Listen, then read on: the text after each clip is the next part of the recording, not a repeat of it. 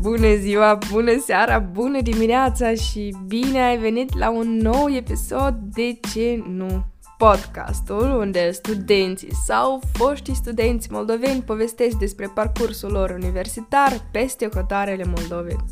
Eu sunt Cătălina Albu și astăzi îți propun să asculti experiența Cătălinei Rotaro. Ea este studentă în Olanda la Facultatea de Chimie. Chimie? În Olanda? Da, sunt de acord. Pare curios. În acest episod vorbim despre tot parcursul Cătălinei, începând cu liceul în Moldova, până la planurile ei de viitor. Dacă aș fi să rezumez interviul nostru, aș spune că merge vorba despre o istorie de transformare. O istorie de transformare amestecată cu momente de caos, spontanietate, dar și curaj. De aici încolo te lăs să asculti experiența Cătălinei Rotaru. Noi astăzi suntem împreună cu Cătălina Rotaru. Cătălina mi-a scris pe adresa mea de podcast, de ce nu, podcast.gmail.com luați exemplu de la Cătălina. Eu m-am bucurat pentru că asta înseamnă că, într-adevăr, sunt persoane care ascultă podcastul până la ultimele secunde. Dar um, eu vreau să-ți dau ție posibilitatea să te prezinți, Cătălina, deci uh, prezintă-te. Bun, uh, mă numesc Cătălina Rotaru, uh, sunt din Republica Moldova, din orașul Chișinău. La moment îmi fac studiile în Olanda, sunt în anul 3 la universitate, la University of Applied Sciences și sunt la facultate de chimie. Cam, cam asta, deocamdată. și în general așa cum dispoziția la tine? Aici acum e foarte norat și ploios, tipic pentru Olanda, așa că e mai, mai tristuț, dar mm-hmm. e ok. Mă gândeam de luat suplimente de vitamina D. Da, uh, da, da, da. Dar la moment chiar iau suplimente de vitamina D pentru că uh, și medicul mi-a spus când am fost acasă că stai, Lea, că tu ești în Olanda, tu trebuie să, uh-huh. trebuie să iei suplimente de vitamina D. Și aici chiar la casă, la fi, în fiecare supermarket uh, găsești anume suplimente de vitamina D pentru că ei, ei își dau seama că asta e necesar. Înseamnă că nu e un mit, e o realitate, da? Da, da. Dar, în schimb, tu ești, tu mi-ai spus în e-mail că ești um, într-un oraș lângă malul mării. Lângă mare. A, am fost. Acum m-am mutat aici unde stau acum, pe lângă Maastricht. M-am mutat de vreo săptămână. Dar primii doi ani jumătate de universitate am fost în, într-un oraș foarte mic din sud-vestul Olandei, provincia Zeeland, Vlissingen, sau în engleză e Flushing. și el e fix pe malul, adică cu ieșire la Marea Nordului. Acolo e considerat cel mai însorit oraș din Olanda. Respectiv oh, am avut da, mai mult soare decât restul Olandei.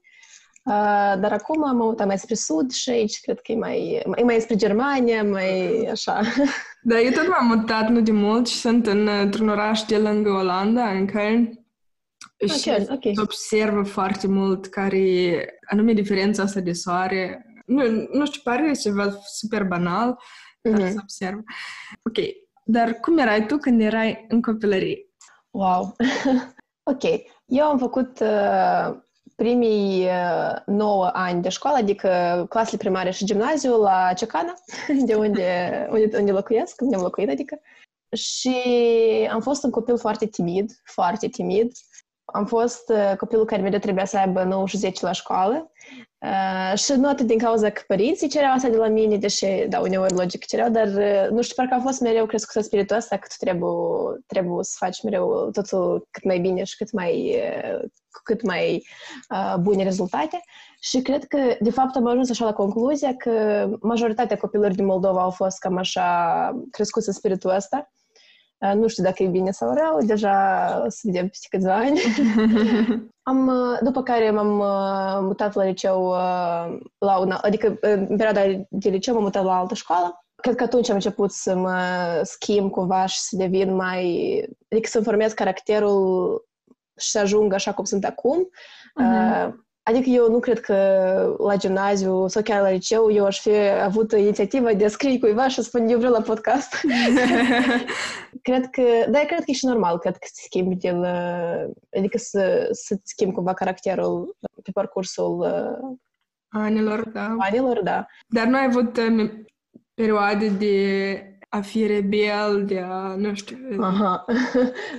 nu prea. Nu am avut așa perioade. Am avut, la mine am avut părinți destul de stricți și nu mi-am permis așa să am perioade din astea de fugi de acasă sau de venit după ora 10. Dar fix așa, eu observ că la noi nu doar numele e același, cumva chiar și copilărie, pentru că la, la mine era tot, tot, tot, tot aceeași istorie, în sensul mm. Dar ok, în sens că, mm-hmm, ok, înțeleg. ok, și bacul ai făcut în Chișinău, la alt liceu, la care? De la liceu Spiru Haret.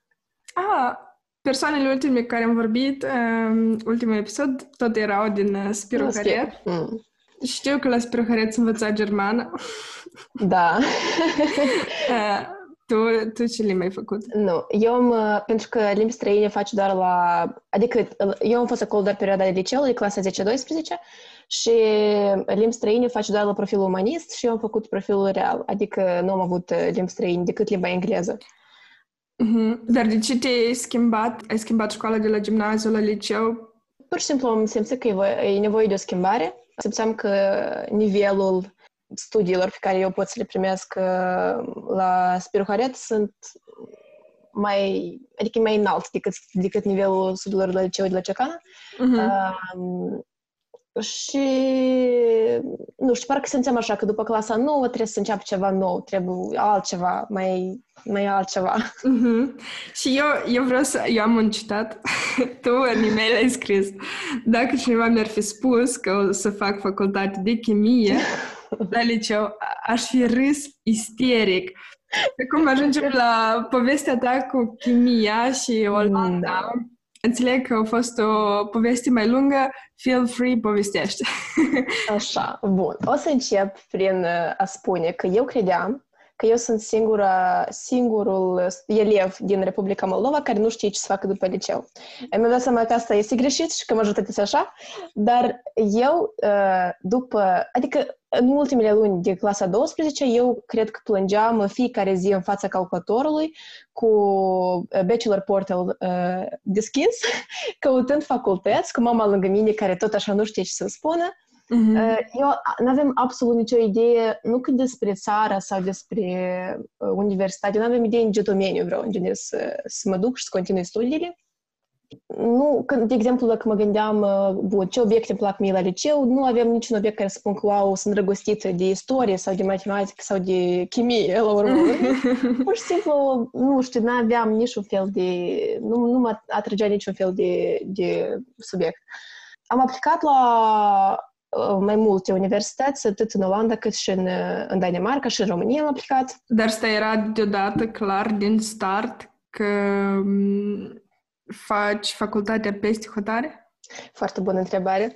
Uh, dar nu știu de ce. Eu aveam mereu uh, ideea asta că o facultate, adică studii de calitate trebuie să le faci numai decât pe psihotare, pentru că Moldova nu e viitor și pentru că Moldova nu este, nu sunt studii mm-hmm. de mhm. calitate și în genere ce să caut eu în Moldova. Trebuie să mă duc. Acum, după 2 ani jumate, aproape 3, făcuți pe psihotare, îmi dau seama că a fost o decizie luată poate să sune rău, dar luată doar din cauza că mai mulți din jurul meu făceau așa și eu credeam că așa trebuie. Mm-hmm. Eu nu regret faptul că am ales să fac să peste hotare, dar uh, în același timp nu știu dacă, dacă rămânem în Moldova, nu știu dacă avea să fie mai rău. Adică, cred că atât în Moldova cât și pe hotare sunt plusuri și minusuri și asta e, e și normal. În fine, mm-hmm. în Spiru Haret, mai ales, um, este un fel de tradiție și între ghilimele că tu trebuie să-ți faci studii pe hotare. De exemplu, la mine în clasă, cred da. că sunt doar 4 sau 5 oameni din uh, aproape 30 care au rămas în Moldova uh, și restul toți au plecat uh, pe secotare. Spiroharet ai văzut ca un liceu super elit, elitist și eu nu știu de asta? Sau nu, nu care e de asta. Nu, nu știu cum așa e un fel de e un fel de atmosferă, un fel de... Are, e un liceu cu un spirit foarte libertin uh-huh. și poate din cauza asta oamenii vor să să plece, să încerce lucruri noi. Adică eu în clasa mea cel puțin erau oameni care chiar știau ce facultate vor să urmeze, la ce universitate vor să aplice. În sens că ei cumva din timp știau că, uite, eu vreau psihotare. Uh, la mine nu a fost așa. Și ei, la rândul lor, probabil tot aveau alte persoane care da, le-au colegi, povestit. Da, da. Sau frați, surori, sau etc., etc., care au spus că, ia că eu am fost, eu știu pe cineva care a mers în Danemarca, e super, super nice, exact, da? da, da, De asta da. Să... Uh-huh, uh-huh. Dar chestia asta să nu știi uh, facultatea sau să n-ai un scop uh, clar, mi se pare că ai spus foarte corect că când termin uh, uh, liceu, te gândești că, wow, eu sunt singura persoană care, care are problema asta și într-un fel te zbați, da, și în stânga și în dreapta și parcă, parcă nu e, nu e, lipsește claritate, da? Da, da, da. Pentru mine asta tot așa a fost. Și mă gândeam, adică, de ce, de ce unii oameni știu și de ce eu nu știu? De, că mm-hmm. nu înțelegeam care, care e problema mea. E bună, bună întrebare, să că mi se pare că chiar și persoanele care știu, probabil ele cred că știu. Exact, Dar exact. poate nu, nu-i convinția lor, știi, mm-hmm. tot de 100 100 de procent. Dar ok, ok, hai, povestește mai departe. Așa, mai departe. Am rămas, a, că am aplicat la universități în multe locuri, la facultăți diferite. De exemplu, am aplicat la business și limbi, logistică, business și inginerie, și la universitatea deja la care am aplicat, adică la care fac studiile acum, am aplicat la water management. Uh-huh. și era, eu nu știu de ce, pentru mine la un moment dat a spus, bun, hai măcar domeniul să leg pe care vreau să, în care vreau să, să învăț și era, adică trebuia cumva, din punctul meu de vedere, să fie ceva legat cu mediul, cu climate change, cu așa. Și am văzut de water management, mi-a părut interesant, mai ales că Olanda e specializat în acest domeniu. De exemplu, regele Olandei tot a terminat facultatea în water management, pentru că ei au nevoie de asta, fiind sub nivelul mării la dâns și water management chiar e, e super dezvoltat. Și la un moment dat mi-am dat seama că, adică după, pentru că eu de felul meu sunt o fire foarte, foarte indecis, eu decât să fac o decizie, mai bine lucrez 3 hectare de pământ. și am zis că ok, poate altceva. Și mă uitam, nu știu, nu știu de ce, mă uitam tot la aceeași universitate. Și am scris mail universității, am zis, dar poate eu să mă mut la facultatea de turism. Asta înainte, în genere, să încep studiile. De stai, tu ai fost acceptată, da? Da, da. În Olanda, în general, dacă te acceptă, te acceptă condiționat dacă dai diploma de bacalaureat. Pentru că și procesul de aplicare are loc înainte ca noi să primim diploma și ei de obicei îți transmit cererea, adică scrisoarea de acceptare doar după ce primești diploma de bacalaureat și în Moldova asta o primești cam prin august. Uh-huh. Tu ai aplicat, cum ai aplicat? Pentru că sunt persoane care... Online. Prin diferite uh, agenții. Singură. Singur. Ok. Da, fără agenții. Nu știu, uh, am, am la fel foarte mulți colegi care au aplicat prin agenții, dar mie, anum pentru Olanda, eu cred că e foarte simplu să faci de sine stătător și, nu știu, un proces foarte... E, e destul de accesibil, fără ajutorul altcuiva. Dar, uh, poate e o întrebare super privată, dar uh-huh. tu ai avut uh, pașaport român? Pentru că la persoanele da nu din EU, um, tuition fees sunt foarte mari. Da, de exemplu, pentru... Eu am aplicat cu pașaportul român, altfel nici nu aplicam, pentru că mm. nu aveam bugetul necesar. Pentru cetățenii uh, europeni este taxa de, de studii în primul an este de 1000 de euro și în următorii 3 ani este de 2000, iar pentru noi este, dacă nu greșesc, e 9000 de euro pe an. Eu am observat că variază în dependență de facultate și în dependență de uh, universitate tot uh, în Olanda. Nu, nu? Din, nu, din câte eu știu, în Olanda e o taxă fixă. Ok, ultima dată când m-am uitat erau cu vreo 2-3 ani în urmă când mă gândeam să uh-huh. fac poate un masterat în Olanda. Ha, ha, ha. La masterat, la masterat variază. La masterat și drept ah, au diferite taxe, da, uh-huh. da. Ok, dar uh, punctul care trebuie de reținut e că pentru persoanele sau cetățenii a uh-huh. Uniunii Europene taxa e mai ieftină în, în timp când, dacă nu ești cetățean EU, taxa e triplă, da, să primești. Da, e mult mai mare. De și... patru ori mai mare, da. Da, da, da. Uh-huh. Ok. Dar, dacă nu ești cetățean EU, de exemplu, spre spune că vrei să aplici ca uh, cu pașaport moldovenesc sau nu știu cum, adică ca cetățean uh, al Republicii Moldova, uh, poți, ești eligibil pentru bursă. Pentru că cetățenii EU nu pot să aplice la niciun fel de bursă în Olanda, pe când non-EU ei pot să aplice la diferite, îmi pare că au mai multe tipuri de, de burse, unele complete, unele parțiale, dar... Uh, Rambursabile sau nu nerambursabile? Uh, nerambursabile. Ah, ok, asta e nice. Deci sunt uh, uh, părți pozitive și părți negative, și dar... negative, da. Uh-huh. Uh, și unde a, am rămas că m-am schimbat la turism. După asta am ajuns... A, um, un punct foarte important este că am aflat uh, tot pe ultima 100 de metri, înainte să mă pornesc eu în Olanda, am aflat că o să fiu, uh, o să am o colegă de liceu, pe care o știam așa doar din, uh, din auzite și din văzute. Salut, Laura, apropo! și am aflat, am, adică ea a observat că noi avem un prieten pe Facebook, un prieten comun, aveam landlordul la care noi urma să stăm. Și așa am ajuns să fim colegi de cameră. Am spus, ok, hai, dacă suntem tot din Moldova, acolo moldoveni nu prea sunt, în genere eram uh, trei, acum suntem doi, uh-huh. uh, moldoveni în orașul și am spus, ok, hai să, să stăm împreună. Și ea urma să, să facă chimie. Deci asta, asta era privat? Uh, landlord asta e persoana care are un apartament, da? Uh, și care uh, îl închirie. Da, el era... Nu, mm, Gen, e o persoană care are atât case de studenți cât și campusul în care noi am stat. Pentru că am stat, în primul an am stat în, ah, în cămin mai mare. Ah, da. ok. Uh-huh, uh-huh. Um, și eu urma să stea singură, eu urma să stau singură și am spus de ce să nu stăm împreună, că o să fie uh-huh. ușor. Și, cum am mai spus, ea urma să fac facultate de chimie, ea făcă, uh, terminând liceu pe profil umanist, uh, și am ajuns acolo prima zi și am uh, avut o criză existențială Uh-huh. Uh, și mi-a spus Cătălina, uite, tu ai făcut profilul real. Ție, chimia la ce ți-a plăcut? Da, mi-a plăcut. De ce nu vrei să încerci să vezi care e program? Pentru că nici măcar nu știam că e un program de chimie la universitatea asta. Dar de, stai, de ce ai avut o criză existențială? Pentru că mi-am dat seama că eu turism tot nu prea vreau să fac. În sens că tu ai fost la lecții și după lecții? Nu, nu, nu, nu. Asta totul se întâmplă în genere înaintea, înaintea începutului studiilor, înaintea la tot. Eu deja eram Asta e de menționat. Mm-hmm. Și am decis să mă duc eu la universitate, la uh, International Student Office, adică la oamenii care ajută studenți internaționali și am spus, oameni buni, eu nu știu ce vreau și eu vreau ca voi să mă ajutați și dacă e posibil să vorbesc cu un profesor de pe turism și un profesor de pe chimie, ca ei să-mi explice care e structura anului și care e structura foarte smart din partea ta, în sens că dacă te compare Cătălina care era timidă la școală și după asta da. Cătălina care a spus, bă, sta, sta, stați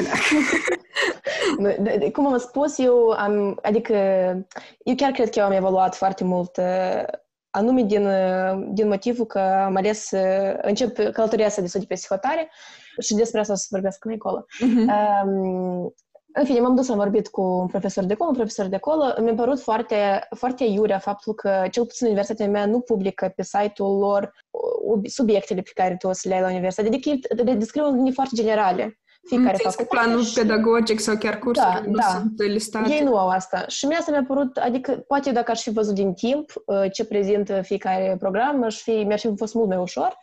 Uh, dar așa trebuie să fac eu uh, efort în plus și să aflu aceste informații și când am văzut programul la, la chimie, anume partea asta de life science, adică uh, subiecte precum biochimie, uh, ADN, uh, cell biology, uh, bioinformatică, biotehnologie, adică mi, mi-am dat seama că băi, mie mi-ar plăcea să învăț așa ceva.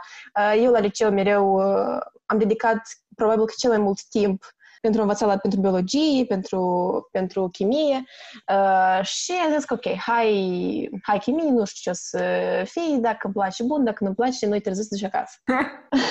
și am uh, început eu chimia, la început uh, mi-a fost destul de greu pentru că... În engleză. În engleză, da. Uh-huh. Pentru că la chimie asta înseamnă muncă de laborator. Republica Moldova, laboratoare, nu prea sunt. adică, de câte știu, laboratoare au numai niște câteva licee private. Acum nu știu. Înainte știu că erau numai vreo două, trei licee care aveau laboratoare. Dacă vrei să faci laborator uh, lecție adăugătoare, puteai să te duci la Universitatea de Medicină, îmi pare că, dar un elev obișnuit care nu avea treabă cu chimia foarte mult, nu avea acces la laborator. Mm-hmm. Și am simțit foarte mult diferența asta, adică m-am simțit chiar uh, nepregătită, uh, pentru că erau, uh, am avut colegi uh, din țări precum Croația sau chiar Bulgaria, uh, adică nu țări wow uh, dezvoltate și foarte bogate, uh-huh. care au avut acces la, la ore de laborator, la ore practice. Și mi-a fost mult mai greu decât lor, de exemplu, să mă obișnuiesc cu muncă în laborator, dar încet cu încetul... Da, care, care parte a fost grea? Pentru că ai avut, nu știu, ai avut multe instrumente sau, nu știu, multe... În, în sine, laboratorul ăsta skills. Și tu dacă n-ai ținut în viața ta în mână o pipetă așa cum trebuie, asta se vede. Mm-hmm. Și de, de, din ce, adică, din punct de vedere al pregătirii uh, teoretice, studenții ăștia din Europa de Est sunt mult mai pregătiți decât, uh, decât studenții din, decât, da, studenții din Europa de Vest. Dar economii skill, practical skills, adică uh, abilitățile astea de chiar și managementul timpului, lucruri care uh, îți pare așa banale, dar noi nu mm-hmm. suntem învățați la asta. Noi nu suntem învățați în școală că, uite, tu așa trebuie să-ți împarți timpul, tu trebuie să... Nu știu, mie mi-a fost foarte greu, cel puțin. Așa, mai departe, stai, unde am rămas? Aha, că am făcut chimie. În anul 3, la facultatea mea, are loc specializarea. Și dacă până, adică 2 ani jumătate, nu, 2 ani jumătate? Da, 2, nu, 2 ani de zile, toți a, în primul an, um, olandezii și internaționalii fac cursuri separat. În anul hmm. 2, pe noi ne amestecă și toți facem uh, uh, cursuri împreună în engleză, ceea ce uneori uh, era super frustrant, din cauza că, fără ca să vrea uh, profesorul olandez, noi am, am avut doar profesor olandez. Mm-hmm. Și fără ca să vrea, studenții olandezi spuneau întrebări în olandeză și profesorul tot răspundea în olandeză și noi ne uitam așa, gen, ce se întâmplă? Să faci și noi să știm ce se ah. întâmplă. Uh, și de multe ori spuneam, uh, cer scuze, puteți să repetați în engleză? Și ei spuneau, da, ne pare rău, noi o să facem fără ca să... Adică cumva vinea automat. Intuitiv, da? Da, da, da. În fine, asta a fost așa o mică paranteză. Da, da, stai, dar înseamnă că... Adică deduc din ce spui că uh-huh relația profesor-elev sau profesor-student e destul uh-huh. de deschisă, e destul de, nu știu, accesibilă cumva? De exemplu, ok, asta este unul dintre uh, punctele de vânzare ale universității mele și universitatea mea, cum am menționat și în e pe care l-am scris, este de mărime medie. Și asta e foarte important de menționat pentru că Uh, ok, în Olanda noi avem două tipuri de universități. Avem universități de research și universități de applied sciences. Uh-huh. Asta de research, uh, pe lângă faptul că uh, faci cu un an mai puțin de studii, adică trei ani în loc de patru, uh, ele sunt foarte focusate pe teorie, pe cercetare, uh, mai mult pe partea de teorie a, a subiectului care ești interesat. Pe când astea de applied sciences, ele sunt foarte orientate spre muncă aplicată. Adică uh, de exemplu, am avut două zile de laborator pe săptămână în primul an, pe când cei de la research ar putea să aibă doar o zi sau pot să aibă laboratoare în genere o dată în lună. Uh-huh. Uh, și de obicei, asta de research este de mărime mult mai mare, ceea ce înseamnă că grupele sunt mai mari și asta înseamnă că e mult mai greu să ai acces la profesori, la stafful universității și mai departe. Uh, la noi, uh, la, la universitatea care am învățat eu, uh, ei mereu spuneau uh, fraza um, stai, cum spuneau ei? Uh, a personal approach. Uh-huh. Adică tu mereu să ai posibilitatea să pui întrebări, să vorbești cu profesorul oricând ai nevoie. Și asta, într-adevăr, așa a fost. Adică nu a fost niciodată problemă să uh, faci un appointment cu profesorul, să vorbești după ore sau să-i pui întrebări. sau Adică o atmosferă foarte Familiară? liceu. Da, da. Uh-huh. Eu n-am, noi n-am simțit foarte, chiar cu, cu Laura, colega mea, vorbeam că mare diferență între cum era la liceu și cum a fost la universitate, în ceea ce ține de atmosferă și de așa anturaj, nu a fost. Noi n-am simțit chestia asta că, wow, universitate, săli mari de clasă, studenți pe numere și... De asta e bine sau rău? Depinde. Pentru mine, cred că a fost bine.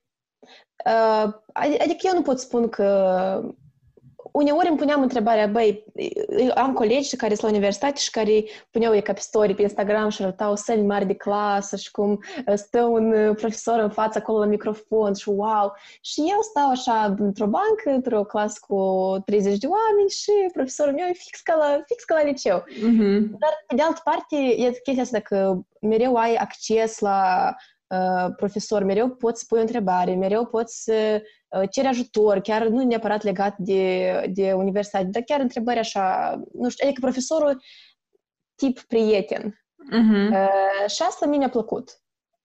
Cred că a fost, uh, nu, nu, pentru mine cel puțin asta a fost uh, un avantaj. Presupun că când uh, e așa, cum a fost la tine, cunoștințele sau informația e mult mai sau poate fi mai profundă, într-un fel mai rădăcinată decât când uh, mergi uh-huh. la un curs cu, nu știu, 200 de, de persoane? Da, da, anume din cauza că poți da întrebări. Uh, poți da întrebări multe când vrei uh, și cum am mai spus și după ore și înaintea orelor și e-mail dacă o să scrii cu întrebări tot o să, o să adică nu ne răspundea foarte repede și da, adică ai dreptate. Cred că e facilitează cumva procesul de, de învățare. Uh-huh. Deci, a, da, și ai ajuns do- la, la doilea an, da, la treilea an. Specializarea are loc uh, dintre, așa, ne punem să alegem între applied, applied chemistry, adică chimie aplicată, și uh, life sciences. Deci, așa, chimia aplicată uh, constă în mai multe, în subiecte, um, subiecte mai mult tehnice, dacă pot să numesc așa, de exemplu, spectroscopie, cromatografie, adică uh-huh. subiecte mai mult, chimie organică, um, care nu știu cum să o explic așa... Ok, hai mai bine să explic ce este life sciences și după asta o să, da, o să înțeleagă și celălalt. Life sciences este mai mult uh, biologie, uh, cum am mai spus, subiecte gen biochimie, adică tot ce ține de uh, partea asta vie a uh-huh. chimiei. Eu uh, cred că la, adică ceea ce a făcut la facultatea mea nu neapărat uh, uh, ca să, adică, de exemplu, dacă un student alege să facă life sciences, nu înseamnă că el nu o să poată să lucreze sau să activeze în, uh, într-un domeniu care să implice obiecte, de exemplu, de la applied chemistry. E un fel de orientare așa, ca să, ca să te fac cumva să decizi din timp cam în ce... Da, da. De exemplu, după ce faci alegerea asta între applied și life sciences, tu ai jumătate de ani de lecții teoretice la universitate, adică uh-huh. lecții plus laboratoare, după care urmează să faci minorul, ceea ce fac eu acum. De, uh, poți să explica ce e asta minor? E partea practică sau? Nu, minor uh, este uh, jumătate de an uh-huh. în care tu faci în, cadrul, în cazul facultății mei, ce vrei. Uh, adică tu ca să, cum? poți să alegi, de exemplu, să faci jumătate de an uh, de filozofie la orice universitate vrei tu. What? Uh, poți să faci, adică evident că poți să alegi să faci, de exemplu, un research minor, cum o să fac eu, în, în cadrul care o să faci, de exemplu, să lucrezi baza unui proiect de cercetare, dar uh, foarte mulți colegi de mei de la universitate au ales să facă mai... Acum, deci, acum vine Erasmusul. Uh-huh. În cadrul acestui minor, tu poți să aplici la Erasmus și cu Erasmus te duci uh-huh. Unde vrei, uh, sau uh, poți să pleci în, uh, și mai departe de Europa, pentru că Erasmusul, cel puțin la universitatea mea, este oferit doar pentru țările europene uh, și dacă vrei mai departe, în țări precum Thailanda, Corea de Sud și așa mai departe, tot e una din opțiuni. Mm-hmm.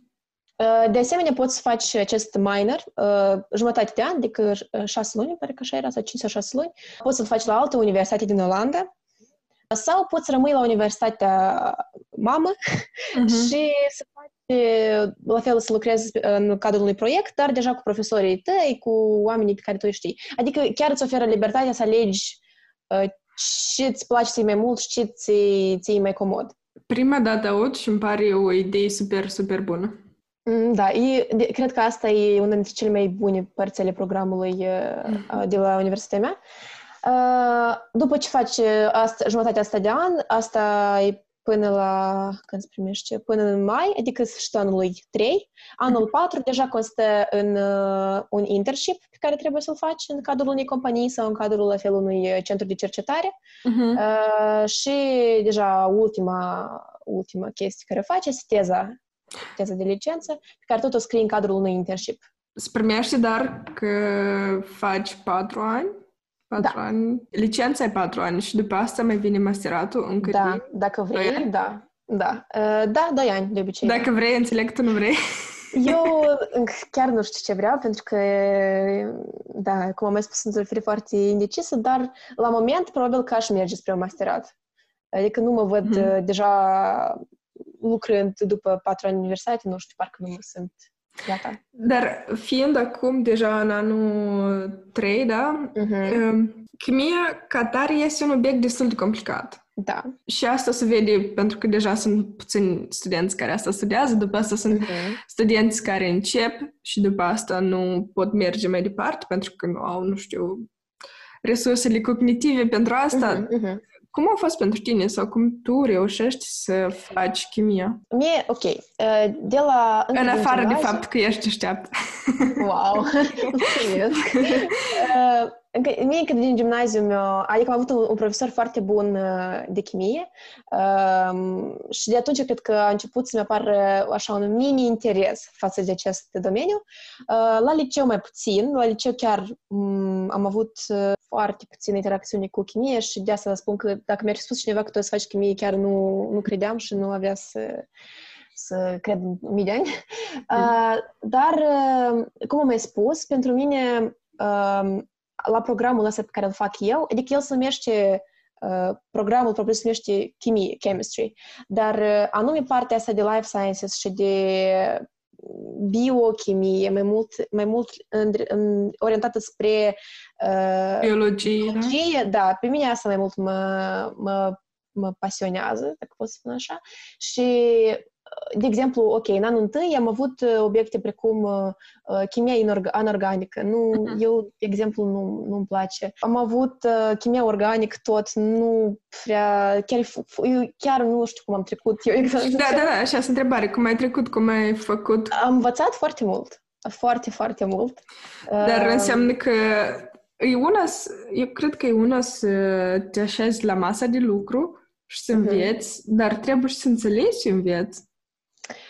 Depinde mult de profesorii pe care ai. Uh, la chimie organică, de exemplu, am avut, am avut un profesor uh, foarte bun și eu, eu pot spun sincer că eu urăsc chimie organică, dar el, prin modul lui de a explica, prin modul în care el uh, se prezenta la lecție, prin, în genere, pasiunea lui față de chimie organică, tu puteai să vezi cum ăla, el iubește ceea ce face. Uh-huh. Tu nu aveai cum, eu nu aveam uh, îndrăzneala să nu învăț la obiectul lui. Adică eu simțeam uh-huh. că, bun, eu trebuie să învăț, pentru că uite câte efort depun el, chimia organică asta e greu, dar eu, mă, Khan Academy, uh, YouTube, uh, deschideam, învățam, făceam uh, extra efort, depuneam, doar ca să, să nu rămân în urmă. Și acum, chimia și, în general, alte um, discipline, precum uh-huh. fizica, matematica, uh-huh.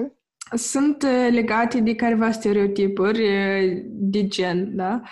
Că e ca uh-huh. mai, mult, mai mulți băieți învață chimia. Da, da, da. La voi, cum, care Dacă stau să mă gândesc, eu cred că noi am avut jumătate-jumătate. Adică a fost foarte omogen, așa, repartizat pe sexe, uh-huh. dar uh, pot să spun că pentru, adică pentru applied chemistry, cum am mai spus, pentru partea asta mai tehnică, mai industrială, au uh, optat mai mulți băieți decât fete și pentru partea asta de biologie, uh, de exemplu, da, dacă, de exemplu, ok, hai să spunem așa că dacă alegi life sciences, poți, ai mai mari șanse să ajungi în research medical. Știi de asta că de obicei mai mulți fete le aplică la medicină și la surori uh-huh. medicale și chestii uh-huh. de genul. Păi, iată aici tot așa a fost un fel de mentalitate de asta că dacă ești fată, așa, parcă mai înspre biologie te atrage. Uh-huh. Dar nu e, nu e 100% valabil pentru oricine. Adică au fost uh, și băieți și fete în ambele, în ambele părți.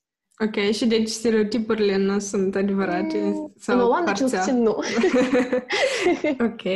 Tu ai lucrat în timpul studiilor? Um, nu am fost uh, nevoită să lucrez, adică, uh, din fericire și le mulțumesc foarte mult părinților mei, o, eu mereu am vrut să ajung într-un moment în care să spun asta. Mulțumesc foarte mult părinților mei. Aha. Ei au putut să-mi asigure mie atât taxa de, de studii, cât și uh, traiul.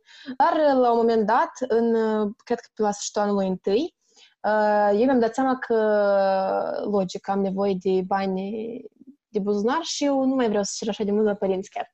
Și am pornit să găsesc de muncă în Olanda. Este foarte ok, poate nu foarte dificil, dar este destul de dificil să-ți găsești uh, un uh, part-time job adecvat în Olanda fără a cunoaște limba olandeză. Uh-huh. Eu limba olandeză, din păcate, nu o cunosc încă la nivel conversațional, adică cuvintele de bază le cunosc, pot să înțeleg unele chestii pentru că, în mare parte pentru că am învățat și un pic de germană și ele cumva se aseamănă uh-huh. și din context cumva îmi dau seama ce și cum, dar anume la nivel conversațional nu o cunosc. De asta a fost foarte greu să găsesc un... Mai ales că orașul era mic și tot nu erau foarte multe oportunități. Și am ajuns să lucrez ca runner, un fel de chelner, dar nu chiar chelner, într-un, într-un restaurant, în cadrul unui hotel, pe acolo, pentru că e zonă turistică, pentru că e cu ieșire la mare, păi în cadrul unui restaurant de gen. Și am rezistat trei luni, cred, uh, dar după asta am ajuns uh, acasă vara și um, um, medicul mi-a pus diagnosticul de oboseală cronică și am zis că o să fac o ah, pauză okay. pentru că a fost, adică cel puțin acolo, pentru că mai ales vara, în perioada asta de primăvară-vară, extrem solicitant, extrem de obositor și pentru mine, om care nu a lucrat niciodată, uh, nu a mm-hmm. avut niciodată un job, în Moldova mai ales, niciodată n-am, l-am lucrat, a fost uh, așa boom. Um, Deodată la 100 de procente, dar da, deodată da, da. de hard way. Mm-hmm. Uh, și am făcut o pauză până în anul 2, uh, cred că în a doua parte a anului, adică în al doilea semestru, deja prin primăvară, după care am uh, găsit un job așa mai lejer cât de cât uh, la uh, o pizzerie, nu știu, se poate spus numele, publicitate se poate de făcut? publicitate. da, dar nu e foarte cunoscut, gen la Domino's. Uh-huh. Uh, și la Domino's e de obicei studenți internaționali pentru că tu nu știi olandeză, te pune la livrare. Dar eu am spus, mm-hmm. îmi pare rău, dar livrare nu o să fac pentru că eu mă tem. De ce te temi? Stai, stai, de ce te temi? Nu știu, că, de exemplu, noaptea te duci, nu știu, la casă la oameni cu bicicleta. Uh, orașul la meu nu era unul din cele mai safe orașe din lume, era cam așa straniu, straniuț. Mm-hmm. Uh, și am zis că dacă e posibil să mă pun în partea asta de uh, pizza maker. Bucătărie, da. Da, de bucătărie. Și eu spus că, bun, bine, te luăm. Și am, adică am început, uh, am, am lucrat la ei cam un an, dar cu întreruperi. Adică plus uh-huh. pandemie, plus uh, m-am dus pe acasă și nu un an, chiar un an întreg, dar aproape un an. Uh, și a fost ok. Adică nu a fost atât de solicitant, uh, foarte lejer orarul, uh, puteam să-mi aleg zile în care pot să lucrez, adică a fost ok. Dar Ehm, nu am lucrat uh, atât de mult încât să-mi pot, de exemplu, asigura măcar cazarea, știi? A fost așa... Mm-hmm. Bani de cheltuială, da? Bani de da. buzunar. Da, da. O întrebare, care este secretul um, aluatului de pizza la pizzeria Domino's? Nu știu, pentru că ei aduc aluatul deja făcut. Uh, centralizat, ah. da, acolo foarte, adică propriu zis tu nu faci pizza, tu pui chestii pe luat. Și atât, e foarte automatizat, foarte... Nici măcar cu... Nu întins? Nu întins la... O întins așa cu mâna. Ah, ok. da, și după pui, totul este preparat din timp, totul este... Tu, acum, în privat, ai comanda pizza de la Domino's? Nu. Dar de doar ce pentru că nu îmi place gustul. Uh, eu de exemplu, acasă am mâncat pizza mult mai bună decât uh, la Domino's. Și la Andes sau ceva de La Andes, da, da. Dar, uh, și de asemenea, eu cred că e overpriced. Adică de banii ăștia puteți să cumperi mâncare sănătoasă și mâncare Sau bună din altă să faci parte. singur acasă. Sau Da. să faci singur acasă, exact. Mhm. Sau pizza congelată, tot e bun. Da, pizza congelată, care era ideea? Eu luam pizza congelată și luam încă, nu știu, de exemplu, legume care vreau să le pun în Așa, da. Da? Și vei pe, pe împing de pizza și după asta, perfect. Da, de asemenea, este un uh, st- tips and tricks for student life.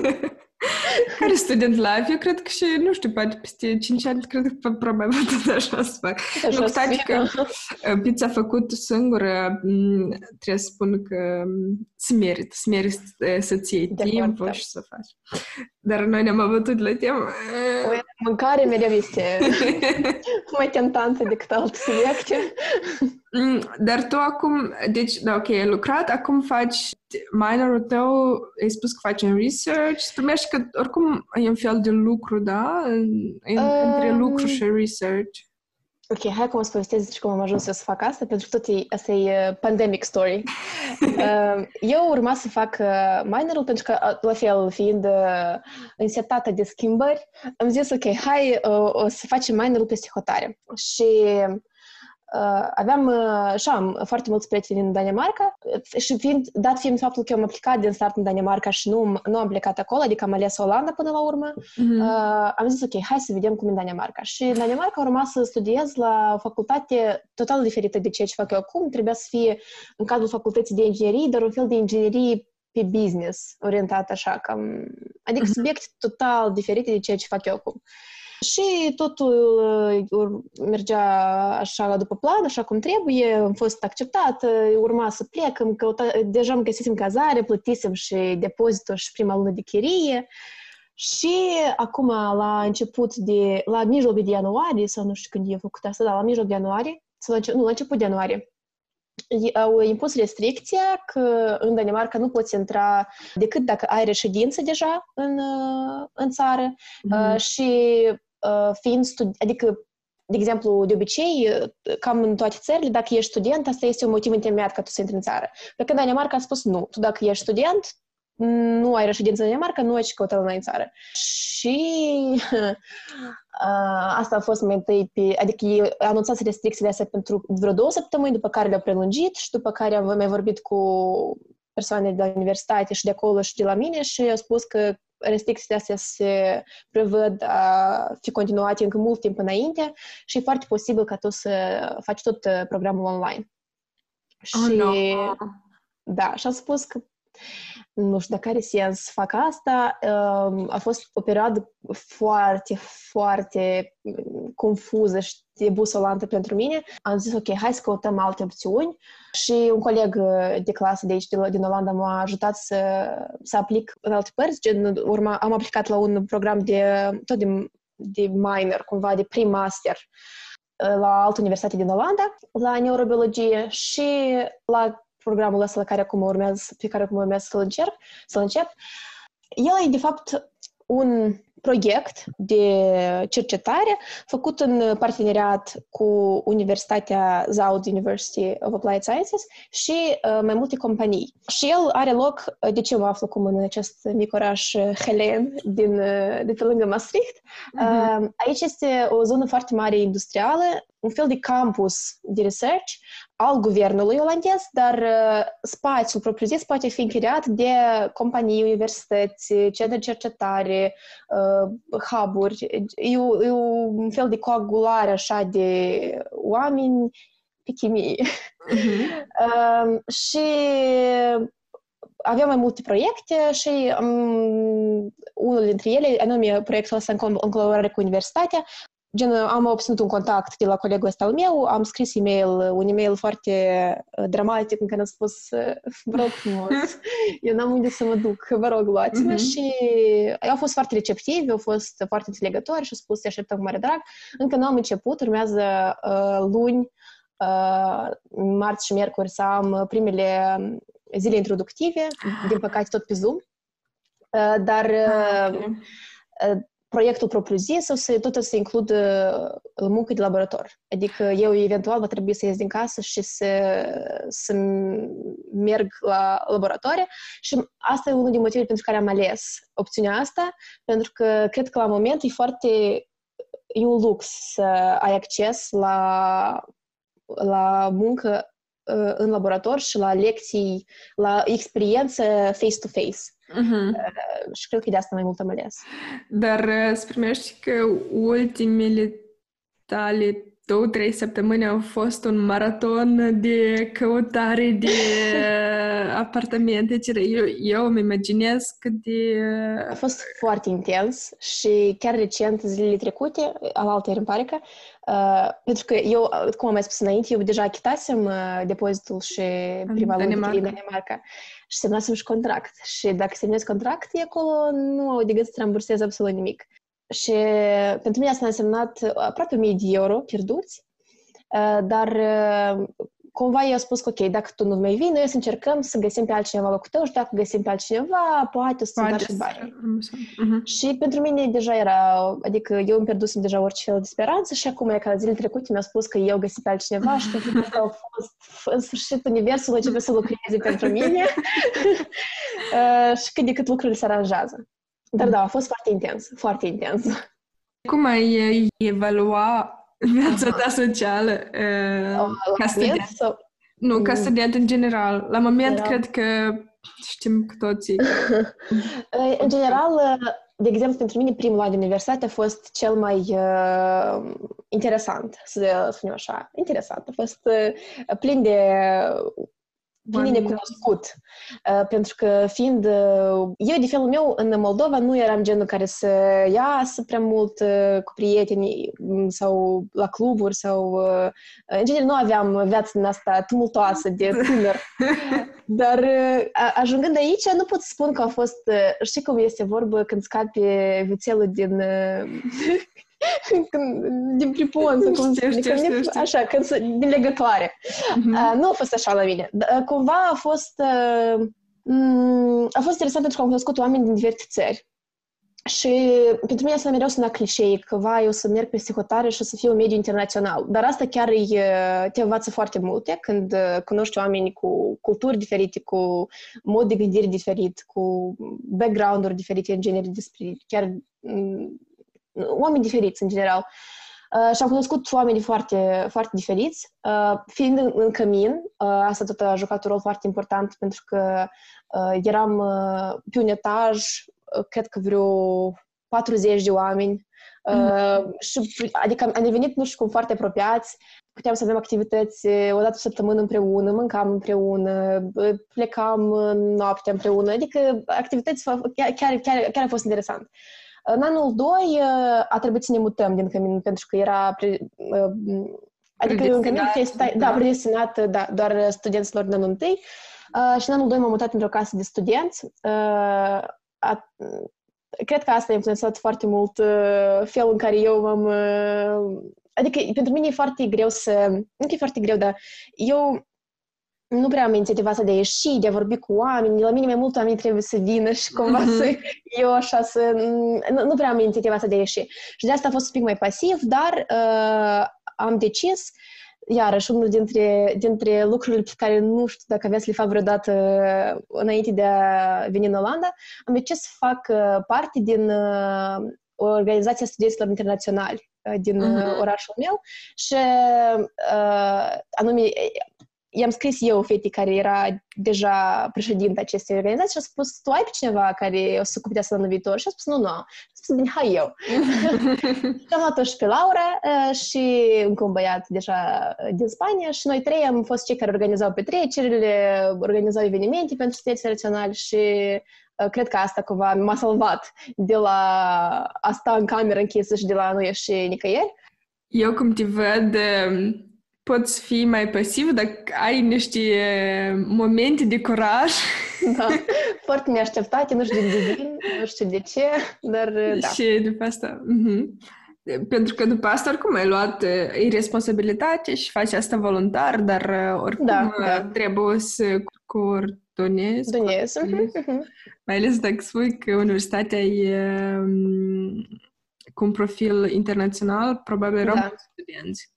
Da, studenții naționali, poate nu atât de mulți din cauza că nu e atât de mare, mm-hmm. dar uh, în total cred că aveam vreo 700-800 de studenți naționali. Evident că ei nu toți uh, participau la evenimentele de mhm. genul sau uh, foarte mulți, de exemplu, pentru că numărul ăsta de studenți internaționali se includ și oamenii care fac uh, internship peste hotare sau mai peste hotare și ei nu se află atunci, în, adică nu se află în, în oraș propriu-zis, dar uh, Mm, hai să spunem așa că la un eveniment 100, 150, maxim 200 de oameni puteau să participe.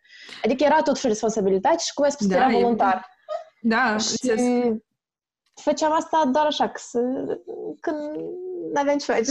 Da, nu, nu, oricum, intri în contact cu oamenii, afli da, da, da. chestii diferite, te cunoști pe tine cu mult mai mult. Sau, nu știu, spune tu și de, ca, care, care, care sunt lecțiile care le-ai scos sau concluziile după experiența asta? De, de, de exemplu, eu știu că în Moldova era foarte popular, nu știu acum acum, dar era foarte popular când eu eram la liceu să faci lucruri voluntari, voluntariat, pentru voluntariat. și asta era fiecare om care se respecta în Chișinău, el trebuia să fie cel puțin într-o organizație voluntar. Uh, și eu n-am fost așa gen de om. Adică eu, nu, nu din cauza că nu voiam să mă implic, dar parcă nu vedeam mare sens în asta. Și mi-am dat seama că asta chiar te ajută să te dezvolți uh, personal, anume din cauza că uh, îți testezi limitele în ceea ce ține de, uh, din nou, uh, organizare, uh, managementul timpului, managementul oamenilor, abilități comunicare. de comunicare, da. Eu, de exemplu, elementar trebuie să mă duc și să vorbesc cu proprietarul unui local despre locul, ziua când noi trebuie să facem asta și eu asta nu făcusem niciodată înainte. Și mă gândeam că, ok, Cătălina, ce faci?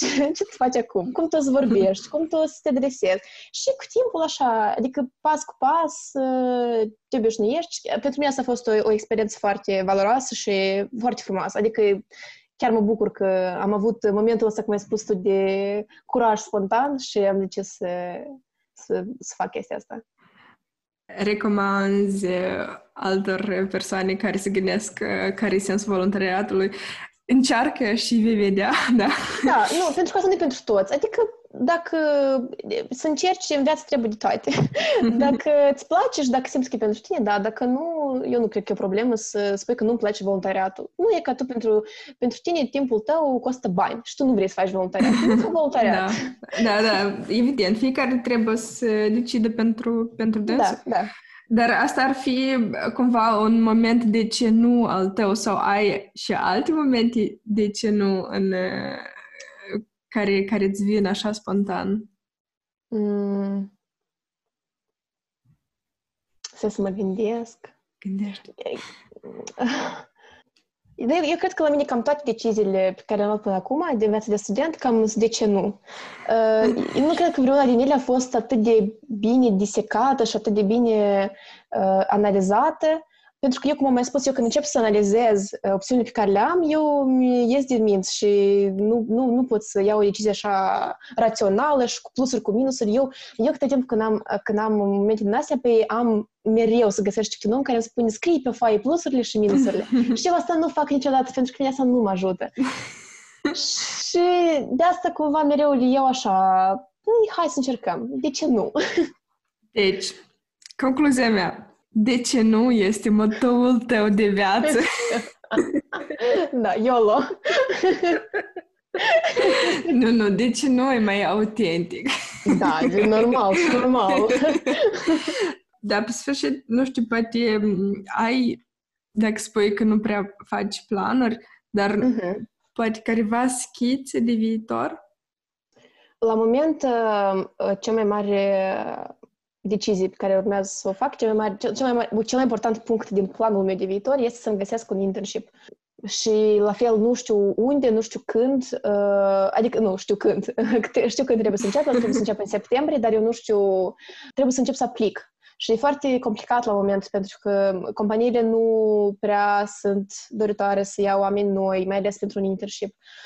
Adică urmează să fie la fel un proces destul de complicat și destul de așa intens, dar uh, asta este următorul uh, punct, după care deja în anul 4 iarăși trebuie să găsesc adică urmează așa o serie de evenimente care cumva cred că o să o să fie un fel de lanț de evenimente. Adică odată ce să-mi găsesc un internship, o să pot să-mi găsesc și al doilea internship și o să scriu și teza și după absolvire, cum am mai spus, deocamdată aș vrea să fac un master, dar nu este sigur și după deja vedem. Ok, mulțumesc. Ai două minute libere să spui un mesaj altor persoane care te-au ascultat astăzi sau, nu știu, în general... Uh, Vreau să spun, ok, tinerilor, Știi că în e-mailul meu am spus despre Instagram și despre fapt să fac detoxifiere acum. Ah, eu am vrut să te întreb și am uitat. Nu, e foarte important. Povestește. Deci, eu uh, am ajuns la... Eu, în general, Instagram mi-am făcut uh, mai târziu cumva decât semenii mei. Uh, cred uh-huh. că pe clasa 10, a 9 10 mi-am făcut Instagram, adică vreo 7 ani în urmă. Uh-huh. Și Instagramul de atunci nu se compară cu Instagramul de acum. Eu mi-am dat seama că petrec uh, uh, foarte mult timp, adică mai mult decât mi-aș, mi-aș dori eu să, să petrec, dar cel mai uh, important factor care m-a făcut să fac o pauză de la Instagram este, uh, eu, eu mi-am dat seama că el mi-mi dă anxietate. Și eu, literalmente, mi-am dat seama că eu când mă pun în pat și încep să deschid uh, uh să mă uit chiar pe stories la oameni, păi, literalmente începeam să am de asta criză de anxietate și zic, stop, Asta precis că e legat. Adică nu e așa din sine. Aleatoriu, da. Okay, facem o pauză, uh, mai citesc o carte, mai mai uit un film, mai ies pe afară la plimbare. Așa că eu asta cred că vreau să spun, uh, să transmit tinerilor, deși ar trebui să fie evident, închideți uh, Instagram-ul și rețelele de socializare pe măcar uh, un weekend și uitați-vă pe fereastră. Sau ieșiți la o plimbare, uh, cumpărați un buchet de flori, nu știu, mm, mai ales acum, în perioada asta, cred că e, e important să nu, să nu ne lăsăm prinși așa de, de mm, boala asta de telefon și de tehnologii dăunătoare. Ai în vedere doar uh, Instagram sau în genere rețelele sociale? Eu cred că fiecare om are Instagramul lui, între ghilimele. Uh, pentru mine este Instagram, pentru cineva este Twitter, pentru cineva este Reddit. Noi toți avem uh, o boală din asta, mm-hmm. între ghilimele. Uh, dar uh, trebuie să recunoaștem că în mare parte este Instagramul în ziua de azi. Adică e una dintre cele mai uh, populare. Eu, uh, probabil că acum o să-l reactivez. Uh, de ce? Din cauza că, ok, eu am deja o săptămână de când nu-l am și nu e ca și cum eu am la decizie că vreau să renunț complet. Pentru că Instagram are părți pozitive și părți negative. De uh-huh. exemplu, eu foarte multe lucruri noi le-am învățat de pe Instagram. Sunt foarte multe conturi informative. Uh, sunt foarte multe conturi de la care chiar ai ce învăța. Sunt oameni care au experiențe frumoase. De exemplu, experiențe... podcastul de ce De exemplu, podcastul de ce și asta vreau să spun, că eu o să reactivez acum ca să dau share la podcastul de ce nu și să spun oamenilor să asculte. Uh, ah, sau... Dar uh, sunt foarte mult, cum am mai spus, există părți pozitive și părți negative și uh, noi asta trebuie să învățăm, să facem diferența între ce este bun pentru noi și ce este rău pentru noi. Pot doar să semnez ceea ce ai spus. ai adus, știi, ai pus punctul exact, da. Da, nu, nu, nu, chiar nu am ce adăuga. Mulțumesc, Cătălina! Și eu mulțumesc foarte mult. Eu chiar mă bucur că, că, am, că ți-am scris. Și, cum ai spus tu, fiți și voi ca mine și scrieți Cătălinei, pentru că e foarte interesant. Așa, e, e un fel de... Pentru mine a fost e ca un fel de um, trecere în revistă a ultimilor tăi, de exemplu, 4-5 ani. Și ce faci să te gândești la viață? Să te uiți cum am evoluat eu. Apropo, asta iau, iau și eu pentru marketing, da? E așa. mulțumesc, mulțumesc! Mulțumesc și eu tare mult!